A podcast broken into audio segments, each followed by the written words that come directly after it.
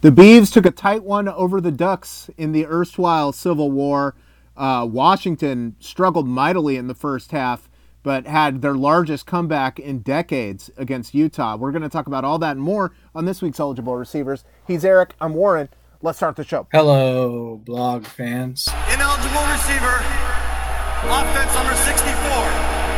By rule, that penalty is disregarded.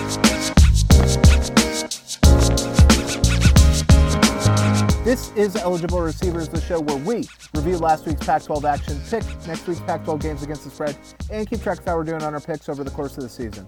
So, uh, started off first thing last week on Friday, Black Friday. Uh, you know, the conference did their best to get the normal rivalry games in because this is the time when they would be played. And we started off with, I'd say, what? The Civil War? The game. With, oh, the game was first. Yes, the game. Yeah, so first. we had Stanford and Cal.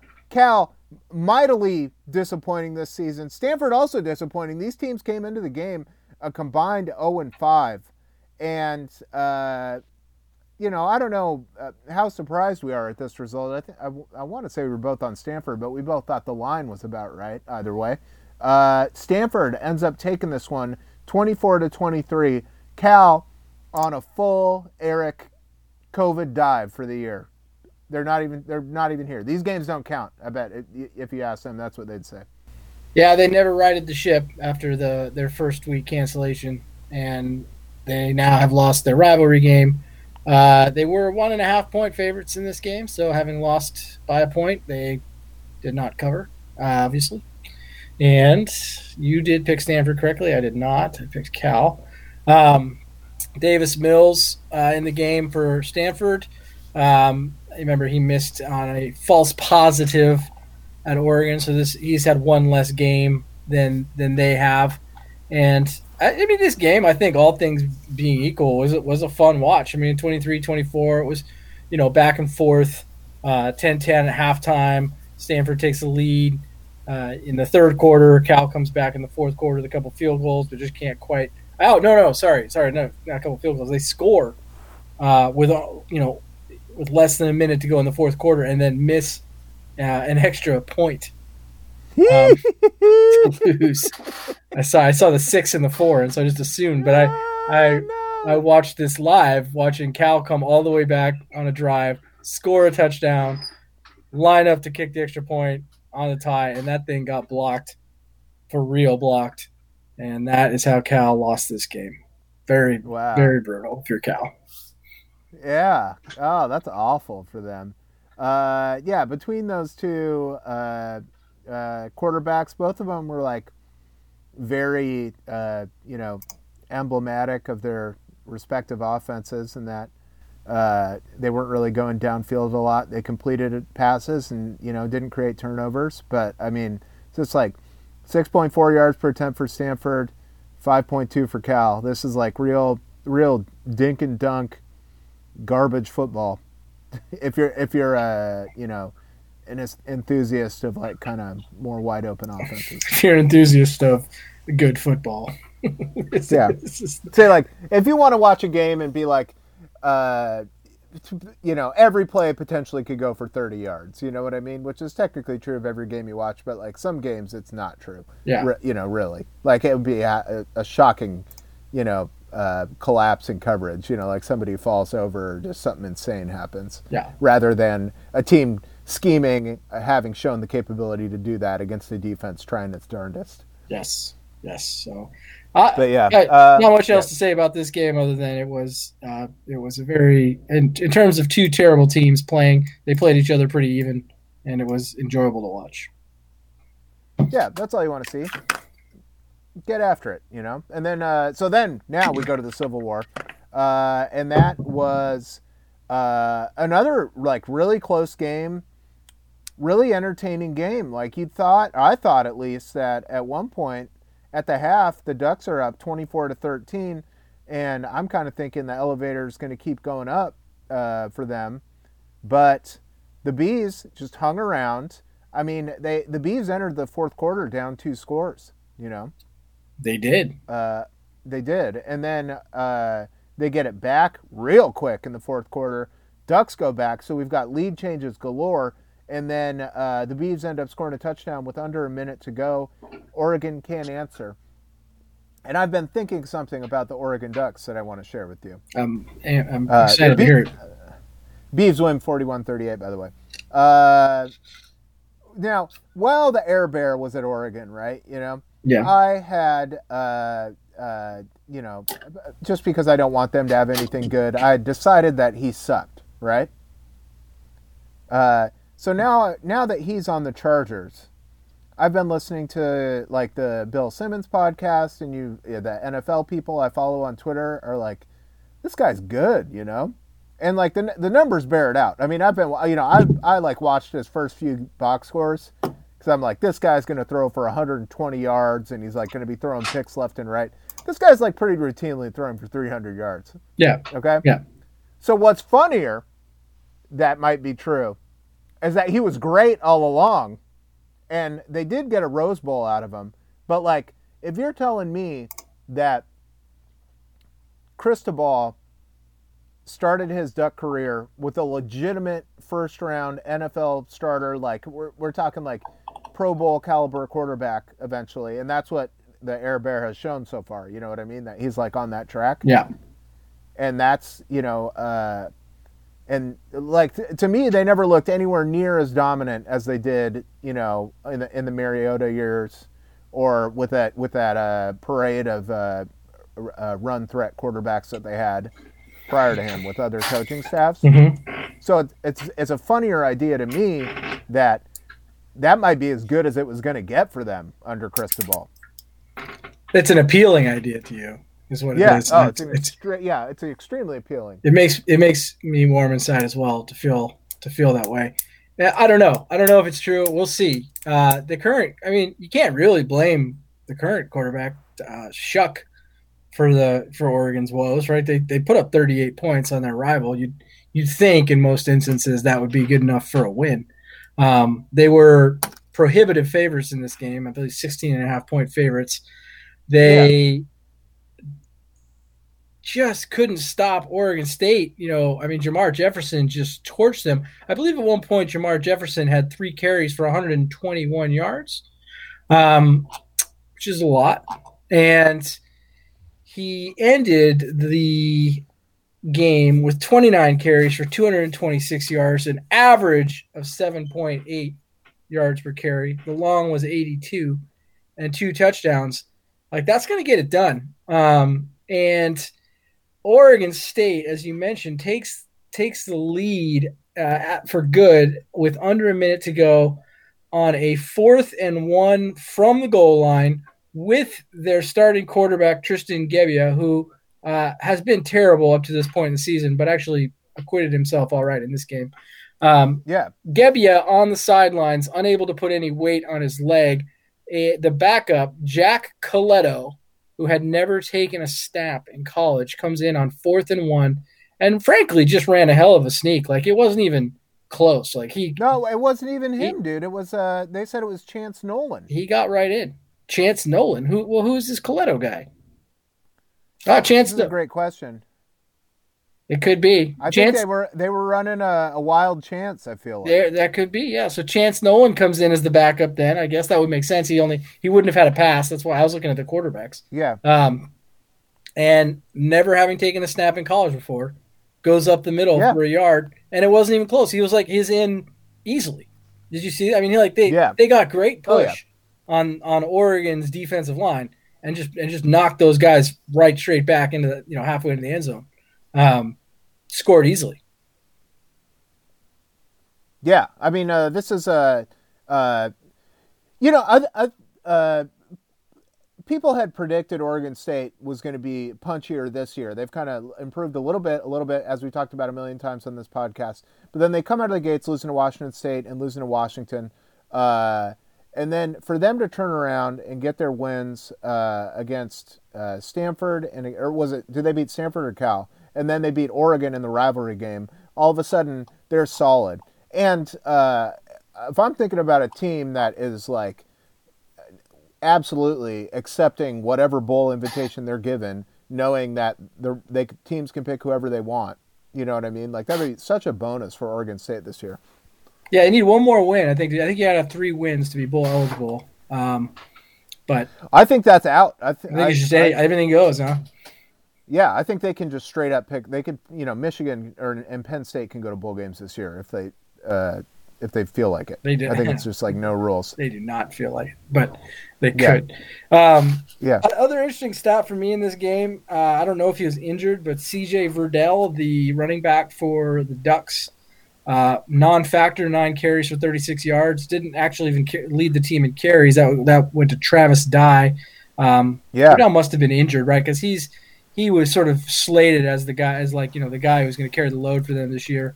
Um, and you know if they can't run the ball better than they did in this game, they will have a hard time in every game they have for the rest of the season. Um, yeah, he did leave the game in the first half with an ankle injury. That, okay, then that probably explains why he had such a terrible game.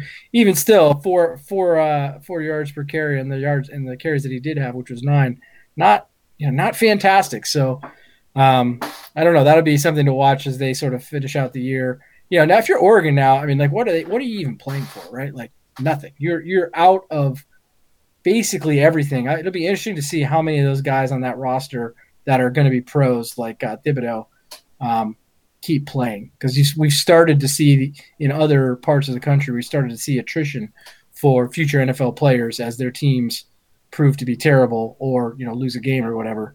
Um, the guys start to bail out. I just saw that Texas lost its best offensive lineman for the rest of the year because he's like, you know what? I'm just going to go to Phoenix and work out at like one of those draft prep places. Got to finish the game. That'll be better. Wonder, I'm wondering if that's going to start happening, you know, in the Pac-12, is you know, for teams like Oregon, where they're just kind of out of it at this point. Yeah, I mean, uh, they're still. I mean, they're when you say out of it, I mean they're they're still. If they win out, they would still win the Pac-12 North. Like they're uh, very much involved in that respect. But yeah, I mean, they kind of go into the season for whatever reason, which is kind of weird to think that them with a you know first year starting quarterback and missing all these NFL guys I, I don't think they ever like adjusted their expectation when all their NFL players uh, ended up leaving. Uh, they were like thinking legitimately this was a college football playoff contender this year. Yeah, well, the playoff is out. Is what I'm saying. Like they, they're yeah, the playoff is never out. going to happen. So if that's what if that's what they're playing for, um, you know, eventually they're gonna you're gonna start to see some attrition. It hasn't happened yet, so maybe you're right. Maybe they're they're gonna stick with it and see if they can win the North and get a maybe a New Year's Six game. Um, but we'll we'll see. Yeah. All right, so that takes care of our Friday games. On Saturday, we started off. Oh, let's say I don't know which one of these games happened first. Arizona and UCLA. Let's just talk about that one. Yeah, I think, I have to say about it. Not much. Yeah, well, you remember you talked about Arizona's quarterback uh, Gunnell and his terrible body language. He got hurt basically in the first play of this game. Um, yeah. So Arizona's quarterback, um, with a famous last name from that state, albeit from the wrong school, uh, stepped in was Will Plummer, um, and he was not good. Uh, 17 to 35, so under 50 percent uh, completion percentage, 151 yards, 4.3 yards for attempt, no touchdowns, was intercepted twice and sacked twice. Grant Gunnell was one for one for two yards um, just absolutely brutal for Arizona. And it's, I mean, it's frankly a little surprising that this game wasn't more lopsided, given, I guess UCLA still doesn't have Dorian Thompson Robinson back. So they're playing their, yeah. their backup too. But yikes, man. If you're Arizona, now riding the longest losing streak in program history, uh, I think it's time to, I think it's time to pull the plug on the Sumlin, Sumlin era. Yeah, I would agree with that. Uh, I wonder how much they'd owe him if he got out, because I'm assuming, like everybody else, they're not in great shape uh, money wise. Yeah, and I think the closeness to the game also reflects that UCLA made an assessment that this Plummer guy wasn't going to hurt him, and UCLA ends up running for almost 300, yard, 300 yards in this game. Yeah. There you go. Talk about these buffs, so, dude. Let's talk about this buff train. The buffs to Karl Dorrell uh, Pac-12 Coach of the Year, Karl Dorrell. Uh, they play a short notice reschedule game. Uh, they get San Diego State uh, who would have been Washington's opponent had Utah not come available. Um, because the Utes were going to play Arizona State and Arizona State. They might not play again this year. Uh, but yeah, uh, the Buffs play the Aztecs. And I mean, this is like, I mean, this it doesn't look like this game was much to watch. Uh, Twenty to ten, Buffs win. Not much. Shut out SDSU in the second half. Not much to watch at all, man. What if I was to tell you the quarterback with the most passing yards in this game threw for 138 yards, and that was well over double what the next highest quarterback threw for in this game, which was seven for 19 for 50 yards. Um, that, is, that is San Diego State's top top quarterback. Now they did have another guy throw for 26 yards, uh, so they got 76 yards passing total in this game. Um, yeah, just not great, really. Um, continue if you're Colorado to ride the Broussard train, 30, 32 more carries in this one. Um, that guy's in their workhorse. Uh, That's like an old school NFL line. The less than four yards of carry, getting 124 yards. Yeah, that's a. They're like, yeah, ground and pound right there. And uh, yeah, a nice reminder for me watching this game that Brady Hoke is the coach of uh, San Diego State. So you know, former uh, Michigan Wolverine head coach pops up in a very nice place to live, San Diego, with a, a reasonably good season so far at San Diego State, although they did lose this game. But uh, now, I, if I'm not mistaken, Brady Hoke coached there before. Uh, he this this is not his first time being the head coach at San Diego State. That might be true. I don't know. Did he come from San Diego State when he took? I mean, wasn't he like a coordinator at Michigan before he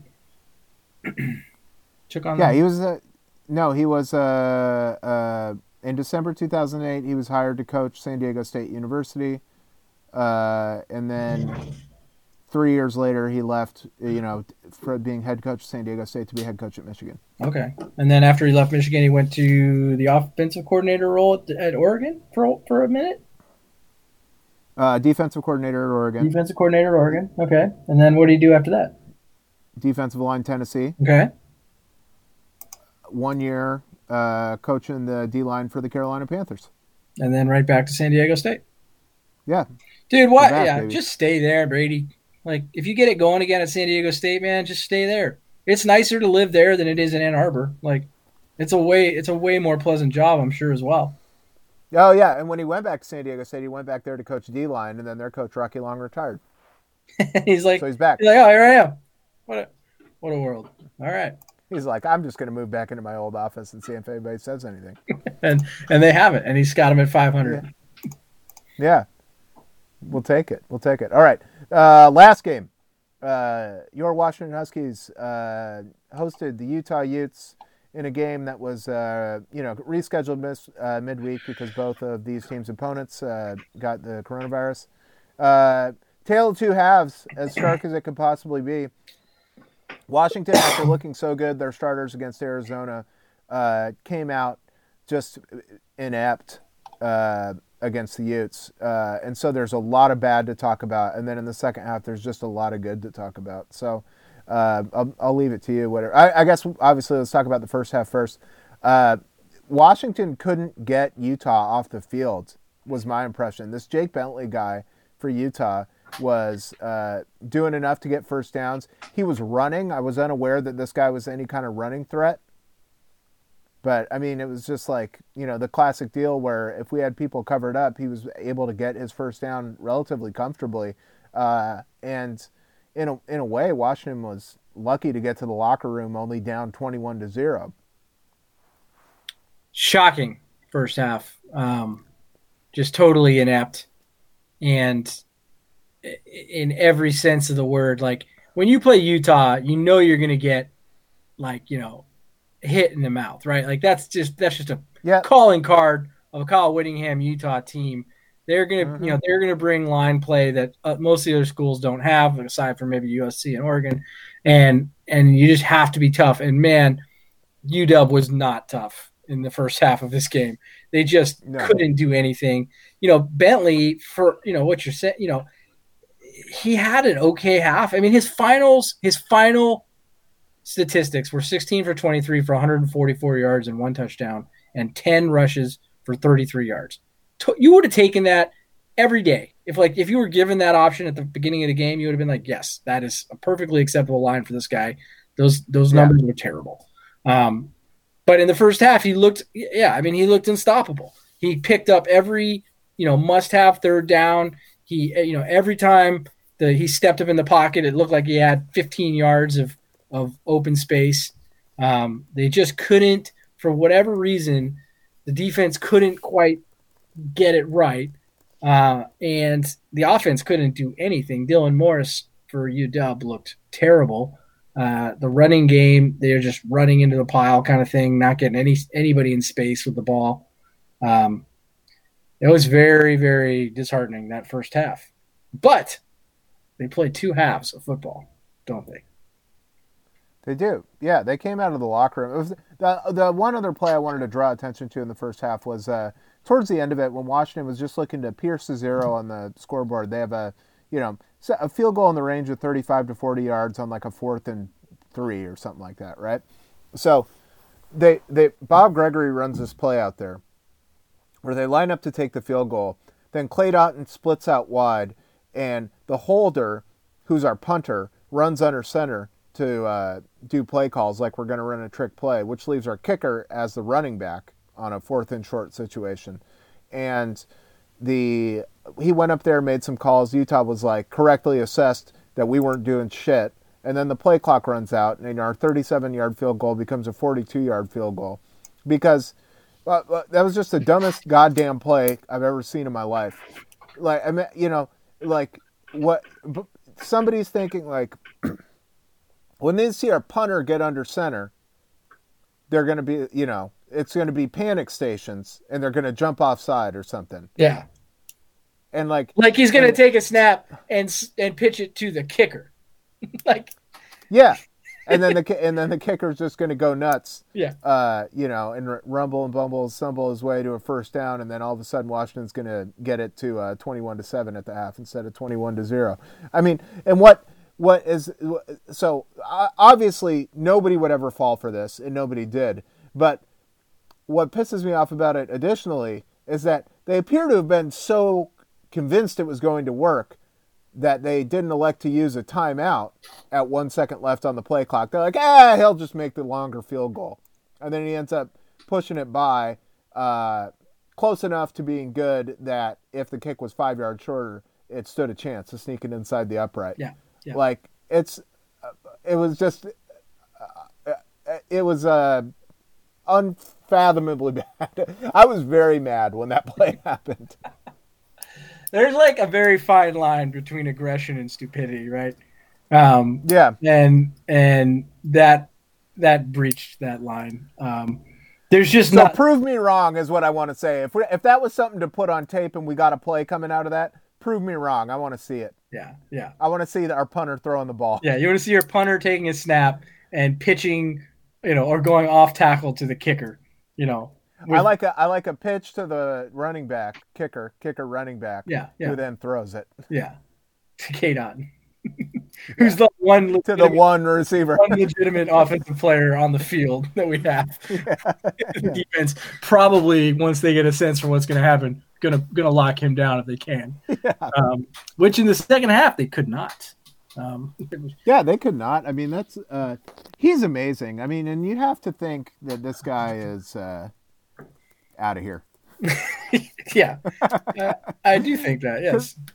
because if you as a junior if you have back-to-back games i don't care under what conditions as a tight end where you have 100 yards receiving uh, and multiple scores like this is uh this guy's legitimate Well, yeah, and I think the beat writer for the Huskies, or some someone on the the who covers the University of Washington, tweeted out, you know, Cade Otton might be the best tight end in the country, and apparently, what's happened in response to that is that a bunch of s you know a bunch of SEC fans have have come in and hit him with um, uh, video clips of uh, Florida's tight end Pitts, who yeah um, I'm told is really not really a tight end. He's actually just like a wide receiver who they get matchup Yeah. problems with by putting him at tight end. But technically, since he plays tight end, he's going to probably get first team All American as tight end. But here's the thing about Yeah. that: like he's the only one that people are pointing out.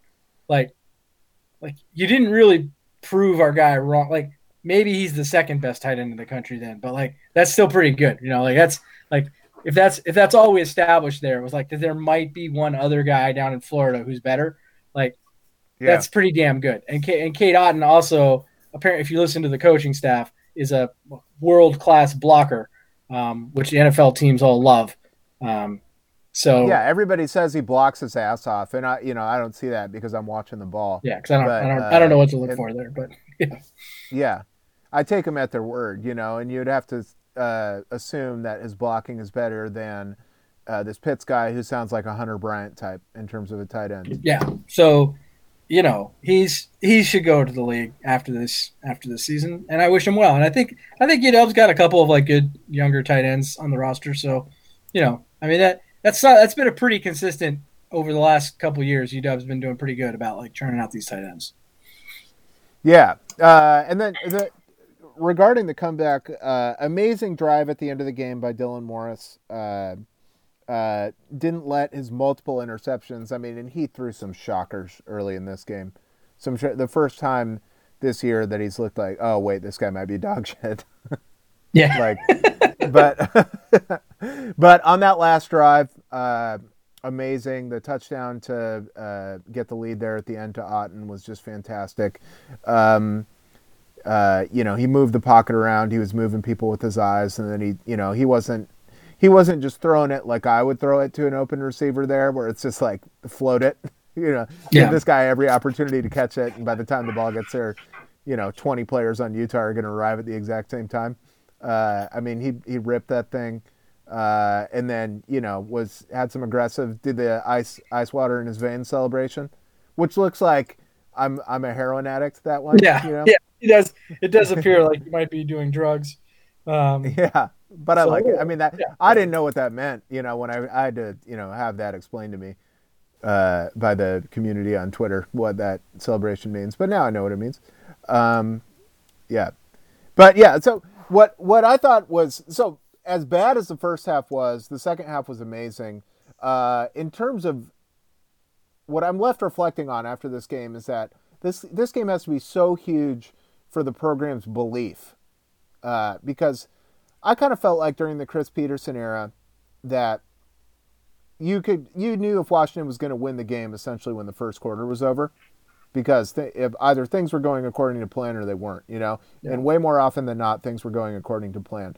But for uh, all of Chris Petersen's uh, uh, many uh, things to recommend him, uh, I believe his Washington teams were something like one in sixteen or one in fifteen when trailing at the half. Yeah, not good. Uh, by any amount, much less three scores and you know, I mean, like that really, it it truly does say a lot about the team that they didn't that they not only didn't quit, you know, they didn't just go out there and give a solid effort in the second half, but they actually clawed the game back. Uh, that I feel like that has to help you going forward in every game because as long as you're not down more than 21, you you have evidence now that you're not out of it. Well, and not only that, but Utah is a ground and pound, grinded out team you know, Washington beat Utah in the Pac-12 championship a couple years ago, ten to three.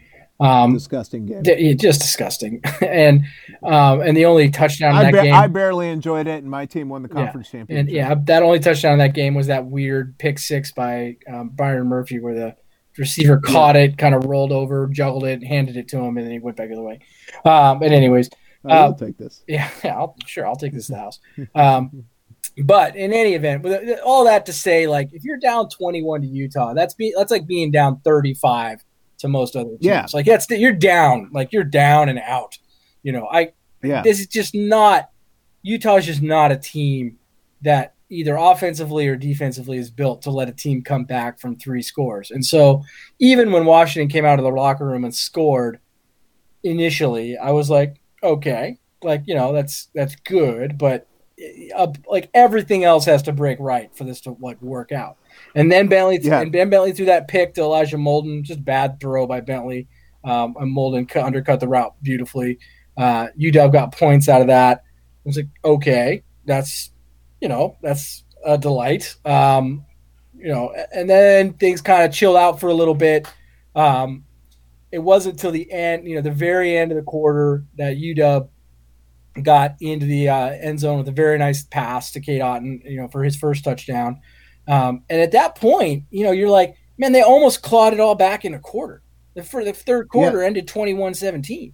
You know, and yeah. it was just like, and then the question was like, are they gonna are they gonna blow it though? Like, are they gonna not seal it? You know what I mean? Like they had all the momentum yeah. there, but they got a true fresh or a redshirt freshman quarterback. What's gonna happen here? You know, and Utah gets the ball, they're driving down, you know, to the basically on like the ten yard line, and then Kyler Gordon puts his helmet on the ball with that running back, and just a beautiful form tackle forces that fumble, and then even then you have to like you have to look at what happened in the like immediate aftermath of that play to uh, to appreciate like how unlikely this comeback was and how fortuitous it was because that ball's bouncing along the sideline. There's plenty of room to recover it, but it's bouncing in the vicinity of the sideline where uh, at least 50% of the time it's recovered out of bounds or squirts out of bounds yeah. and nobody gets, you know. So there's in that instance it's just a it's a it's a no harm no foul. Utah still gets the ball. They're going to get points on that drive, whether it's a field goal or a touchdown.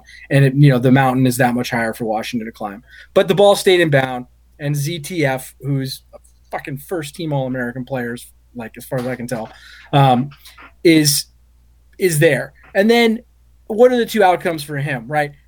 I'd say again, eight out of ten times a guy of that size, and you know of that, he falls on the ball, and Washington gets it at the ten you know, and and then you're yeah. thinking the Washington's gonna, you know, like they're gonna come out, they're gonna run a couple plays, they're gonna punt, but they're not, you know, Utah's gonna get the ball back at their 40 or their 50, you know, in in three minutes. But no, he scoops the ball. He's able to actually scoop it and advance it 30 yards downfield. Um, so even though Washington doesn't score points on that next drive as a result, it it impacted the outcome of the game because you know it just flipped the field. It it was just stuff like that just kept happening in the second half, which normally does not happen, as you pointed out under Petersen, Uh, to just not only keep UW in it, but then you know they just kept clawing back and they you know flipping the field when they needed to, um, and then ultimately you already covered the beautiful drive at the end. But it's just I I have never been more surprised at a comeback victory than I was on, on Saturday night. Yeah, I mean, uh, you know, it feels great to win, uh, and that I, I potentially potentially like uh, like really significant for the program in terms of uh, uh, the belief because even uh, ever since the Ofer season, I felt like at home games in Husky Stadium when the team is playing poorly, uh, the crowd gets very tight, you know. Uh, and I want to contrast that with when we were in school, when we had the year when we went to the Rose Bowl. We were all, I felt like we were behind in like every game. Yeah and you just you knew they were going to come back, and that's like the pure uh, experience. You, you, know, it was like what what a, a, team's fans are supposed to do. You know, like give them the extra edge and like make the uh, you know and like just un- unequivocally cheer for the team rather than be like ah here we go again. Yeah, yeah, you know? yeah, for sure. Well, uh, so, I enjoyed yeah. it. I mean, I didn't enjoy it, and then I did and we mentioned I mentioned ZTF once or twice. We should talk a lot more about that guy because that dude is a freaking beast. Here's here's here's how good he is. Zion Tupuola Fetui. Yeah. I've I've practiced saying his name. Yeah. He's good, dude. He's I was like, he's so good. I've I've I've went from not you know, not knowing this guy from Eve uh, to panicked uh, checking what class he was to make sure we get him for at least one more year after this year, which we do. Oh, thank God.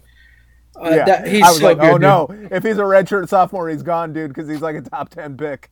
He's so good. It's like uh, Washington. You know, I, I you know how much he weighs?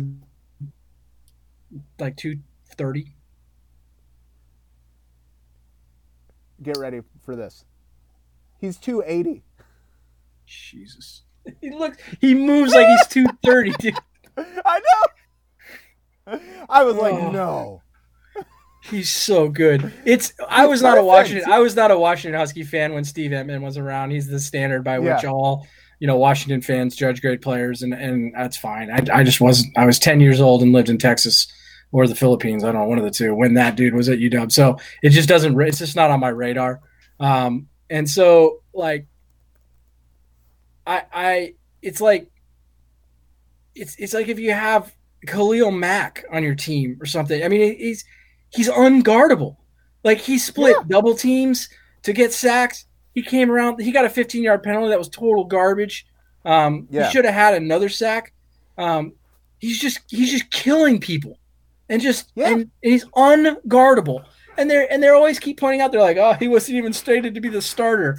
And I'm like, what on what planet was this dude not going to start and play every single snap. They're like, well, you know, if yeah. Joe Tryon had not uh, declared early, we might not even like give me a break. This dude's better than Joe Tryon ever was. Like, yeah, yeah, like, like, I love Joe Tryon, but get the hell out of town, dude. You're not like as good as this guy. Like, yeah. Oh, it's insane. It's insane. I'm I'm glad you said you thought he was 230 because I thought he was 230 also. He's so that's, he's so fluid. That's 20 years of me watching Caesar Rayfords and such come around the edge. Yeah. And, yeah. and not get anywhere. And be like, why? Because it's 230. But yeah, you're right. When you're that athletic and you're 280, you hit the left tackle or whatever, and they go backwards, which is a really nice yeah. change of pace, you know? yeah. You have a second move. Yeah. In, in addition to just being able to you know, flow around these people like water and move directly to the quarterback. You can also just bull rush them. Like he's he is an unreal prospect. Like I've I've uh, it's crazy to me that like you know I've uh, pay attention to so much Husky news and follow so many Husky beat writers on Twitter. And I know they close their practices so you like can't see what's going on and such. But like, how has this guy not been the only thing anybody is ever talking about? Like he's that good. Yeah, yeah. I mean, yeah, he's so good. I I can't even believe how good he is. It's we've never had this in, in our time at UW. We've had some very good defensive linemen: Tank Johnson, Larry Triplett, uh, Danny Shelton. You know, mostly interior guys, Vita Vea. Um, but this dude is just on another on another level, and I'm I'm here for it, man. Like I, he's amazing. Yeah, I mean, like even when. Uh Hau'oli Kikaha had like you know an insane amount of sacks. Uh, I think like 19 and a half the year before he went pro, which is unreal. But like you never, I, ne- I never got the impression, at least while I was watching him, where it's like this guy, you can't you, you can't do anything with him. There's there's nothing you can do to stop him. But like Z- ZTF is a completely other level. Insane. Well, I'm very happy we get him awesome. here. I know. I am as well. Uh, how we doing picks? Uh, you did all right. You went two and two. Uh, I went one and three. Worm went three and one, and Tubby B went one and three. I did not count the Colorado game because none of us got it in in time. Uh, so we only ended up with the, the, the, game, the Civil War, UW game, and UCLA Arizona um, for the, the games that count. So that on the year puts you and I tied at eight and eight and then Worm and Tubby are tied at ten and six headed into week. Well, five. neither of those guys have to do the work of uh, you know actually appearing on the podcast. That's right. That's... So that's what I want to say. So I, I feel like two games behind. That's just time I'm putting in uh, producing the content. Yeah, for sure. I, I don't know what my excuse right. is, but it's whatever. You're here as well, dude. Yeah, that's right. Uh, uh, all right, so we got uh, football games coming up this week. Let's start Cal the home team hosting the Oregon Ducks. Oregon, 10 point favorites. Uh, an interesting line, given that Oregon couldn't stop Oregon State to save their lives, and Cal did score 23 points last week. Um, suggests that Vegas does not really feel Cal at all. And even though I rode Oregon last week and lost, I'm going to do the same this week. And I mean, hopefully lose again. I'll be happy, perfectly content with that. Yeah, I'm gonna I'm gonna do the same thing. I can't. I what what I would say to distinguish this from Oregon State is that uh, Jermar Jefferson was the best player on the field uh, between Oregon and Oregon State. Cal offensively doesn't have anything that's his equal, um, and their you know their quarterback is essentially Gebbia. So like to beat Oregon, they need somebody to step up and run for 226 yards, which I don't believe they have. I agree. So I don't. I mean, yeah, I feel like the Ducks are give them give them a nice little bounce back here. I agree. That takes us to a game where I've already filled in your pick for you. because I don't understand this line at all. Arizona is hosting Colorado, and Colorado is uh, is a mere touchdown favorite. What is going on there? How how can that be? It's going to be ugly. I mean, this is going to be. You got to love the Pac-12 to watch this one because neither of these teams are uh, particularly fun to watch. Um, but yeah, I mean, it's yeah, it's just like it's just the pure belief I feel like on this one is that Colorado still has something to play for this season. Arizona, uh, they don't know who you know what I mean. Their their quarterbacks ain't getting it done. Their uh, players are like quitting in real time as the game's going on. Uh, yeah, I've Colorado. Yeah, hundred percent. No question. What could there. what could possibly motivate Arizona to play well in this game? Uh, nothing. I, there's no they. I, I don't understand it. So yeah, I'm with you 100 percent on the Buffs.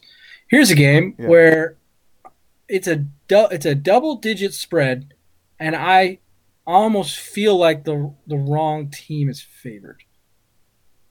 But I don't know. Maybe I'm maybe I'm taking too much of that. Utah is at home facing Oregon State. Who do you think is favored? Ooh, I And mean, keep in mind they're favored by double digits. So who do you think is a double digit favorite in this game? who's at home? Utah. I guess the Utes. Ten and a half point favorites over Oregon State. I That number's too high. that baffles me. Way too Yeah. high. Oregon State. Yeah, I mean- Oregon State. Utah's got to be playing somebody inept to cover up ten points. I guess Oregon State's quarterback is hurt. That probably doesn't help. He was hurt in the last minute Yeah. of that game. So that's probably what's leading to this line being as such. Um, but Oregon State is Jermar Jefferson, right? Like that's what they are. Um, Yeah, I, I'm not. I'm not saying I'm. I guess I, I, I said the wrong team is favored. I guess I don't feel 100 percent that way. I, I don't feel like Utah isn't going to win this game, but I don't know. It just seems like such a big line. Is the you know the second biggest line of the week um, in terms of a favorite for a Utah team that is doesn't have a win. You know their quarterback situation is not great. Bentley, I, I gave you his stats earlier. He- you know, and he looked all otherworldly in the first half of the game against UW, and then finished with that pedestrian stat line. I just, I don't know. I don't see it. So I don't see it either. I don't see it either. And then, like, how do you trust Utah if they even get out to a big lead anymore? Yeah, yeah. So I, I'm taking the Beavs. What are you? What are? What's your? What's your pick here? I, I like the Beavs also. I like them through the front door and I like them through the back door. They're com- they're they're getting inside the number, but I do like Utah to win the game. All right. That brings us to this penultimate game, which is Arizona State, apparently healthy and able to host a game this year. This is another okay. This is another game where I think the line is just wrong. Um, I think the wrong team is favored. I'm gonna say that right now. I got Arizona Yeah. State as the home team, uh, hosting UCLA. Who's the, who's the favorite in this game? I would say that you'd have to have UCLA favored in this game. By how many? Uh, no, you know, no, I'd like a field goal.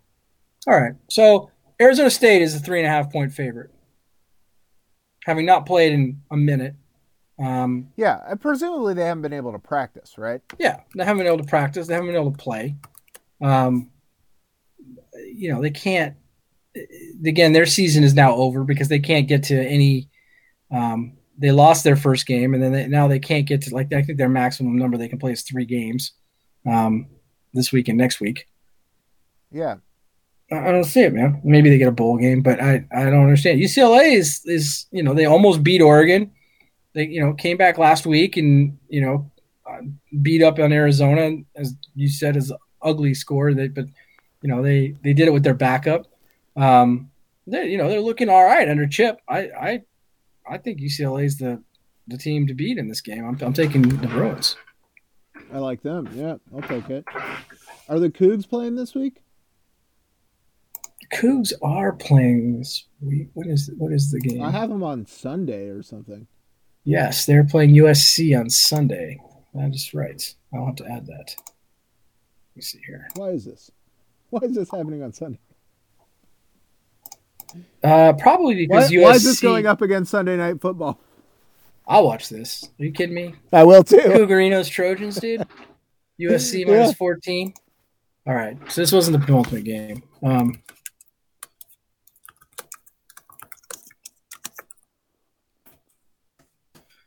Yo, there we go. So we got now we got this is the penultimate game. USC hosting the Cougs. Max Borghi practiced today. I saw on the Twitter machine. He's practicing. They've got their true freshman quarterback uh, back. I would I was supposed he's got to be back. They've been off for two straight weeks. Um, so he's he's you know, Wrong he's, team is favored. you you USC is 14 point favorite. So earlier when I said Utah no was chance. 14 points, you cannot bet Clay Helton is a dou-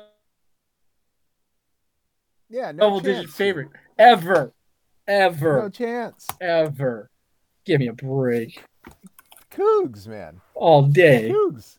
All day Cougarino's, this one. dude. I like them to win. I like. I, I'm. I'm thinking about like Washington State, UCLA, just money line. Yeah, that's that's just crazy. Okay, yeah, all right, I'm with you, Cougs, man, Cougarinos. and Oregon State. Yeah, yeah, we got some parlay. We got some parlay options here. We'll have to talk this over and get get ourselves a little parlay going. Um, I mean, if we, well, I mean, if we do a little tease on that, right? Then all Yeah. of a sudden we got UCLA plus ten and a half or so, Oregon State plus like sixteen, and Cougs plus twenty. Yeah, that's significant. We're living. Yeah, we're Yeah. gonna we're gonna get through that just fine. I like the Cougs to make this a game for That'll sure. crushed. Well, particularly if they get Borghi back, is uh, arguably the second or third best running back in the conference. You know, I mean, Jermar Absolutely. Jermar Jefferson, I think, has made his case. Uh, Broussard at Colorado is the workhorse there, and it's hard to argue with him. Um, UW has sort of a stable of backs, but I wouldn't say I, any of them are better than Borghi individually. So, yeah, No, man, no, no. yeah, I mean, he's he's the guy. So I, he's coming back. He's playing in this game. Like that's a it's a huge shot in the arm for their for their offense. So, Cougs all day. Which I love them on that. then brings us to the dogs staying at home for the fourth straight week. They've caught a nice little run of home games here, having not left Husky Stadium. Um, and they are hosting the Stanford Cardinal as 11 point favorites, the Huskies over these Cardinal. Uh, Stanford got kicked out of their county because their county will not let them practice anymore. So Stanford is already here. Uh, is Tuesday. Stanford came up already. I don't know where they ended up deciding to stay and where they're going to be practicing, but um, they're here for the long haul. So they should be acclimated by the time kickoff comes around. And what what say you about this game? Uh, I like Washington to win. Uh, I think uh, Stanford, uh, in terms of what they can uh, accomplish for the season, they did it last week uh, in winning the rivalry game. Yep. Um, they have otherwise looked like trash.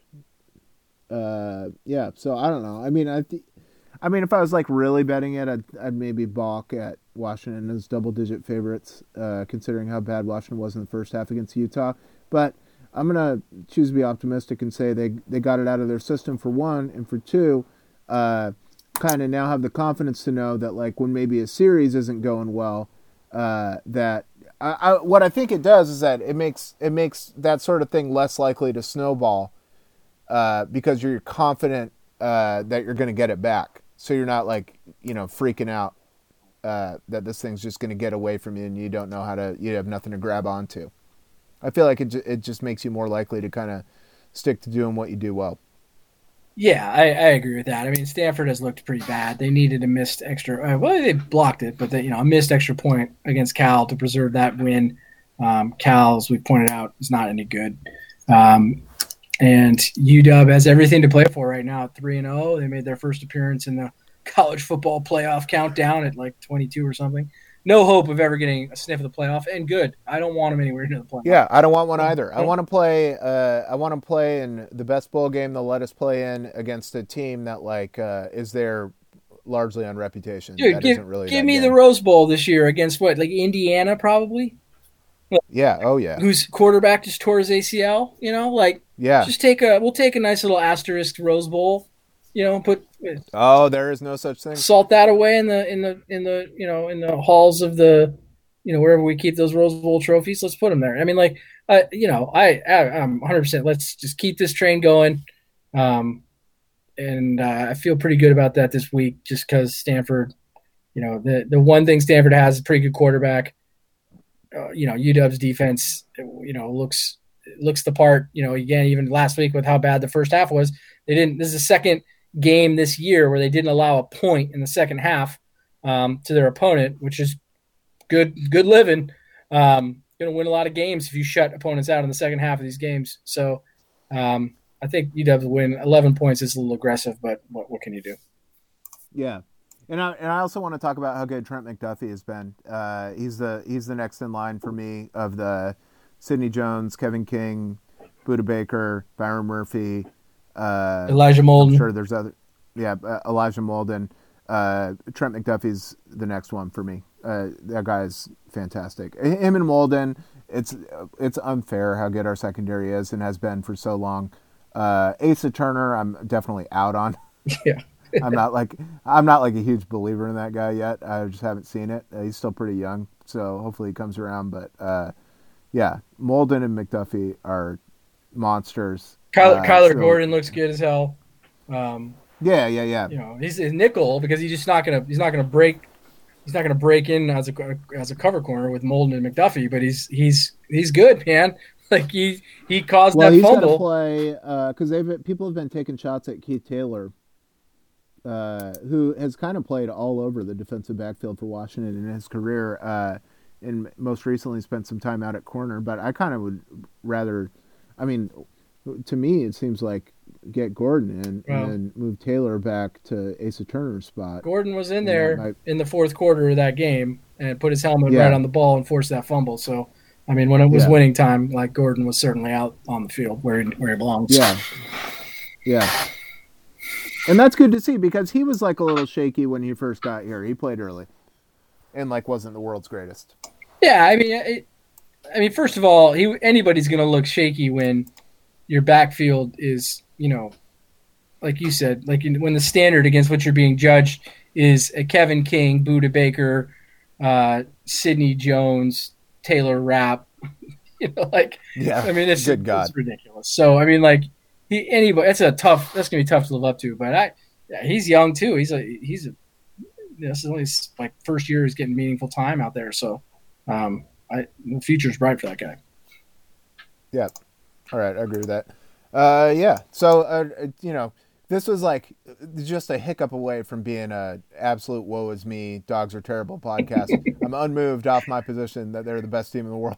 Saved, saved by the bell, man. Yeah. All right. That does it for this week's episode of Eligible Receivers. Uh, for Eric, I'm Warren. Thanks for listening, everybody. We will see you next week.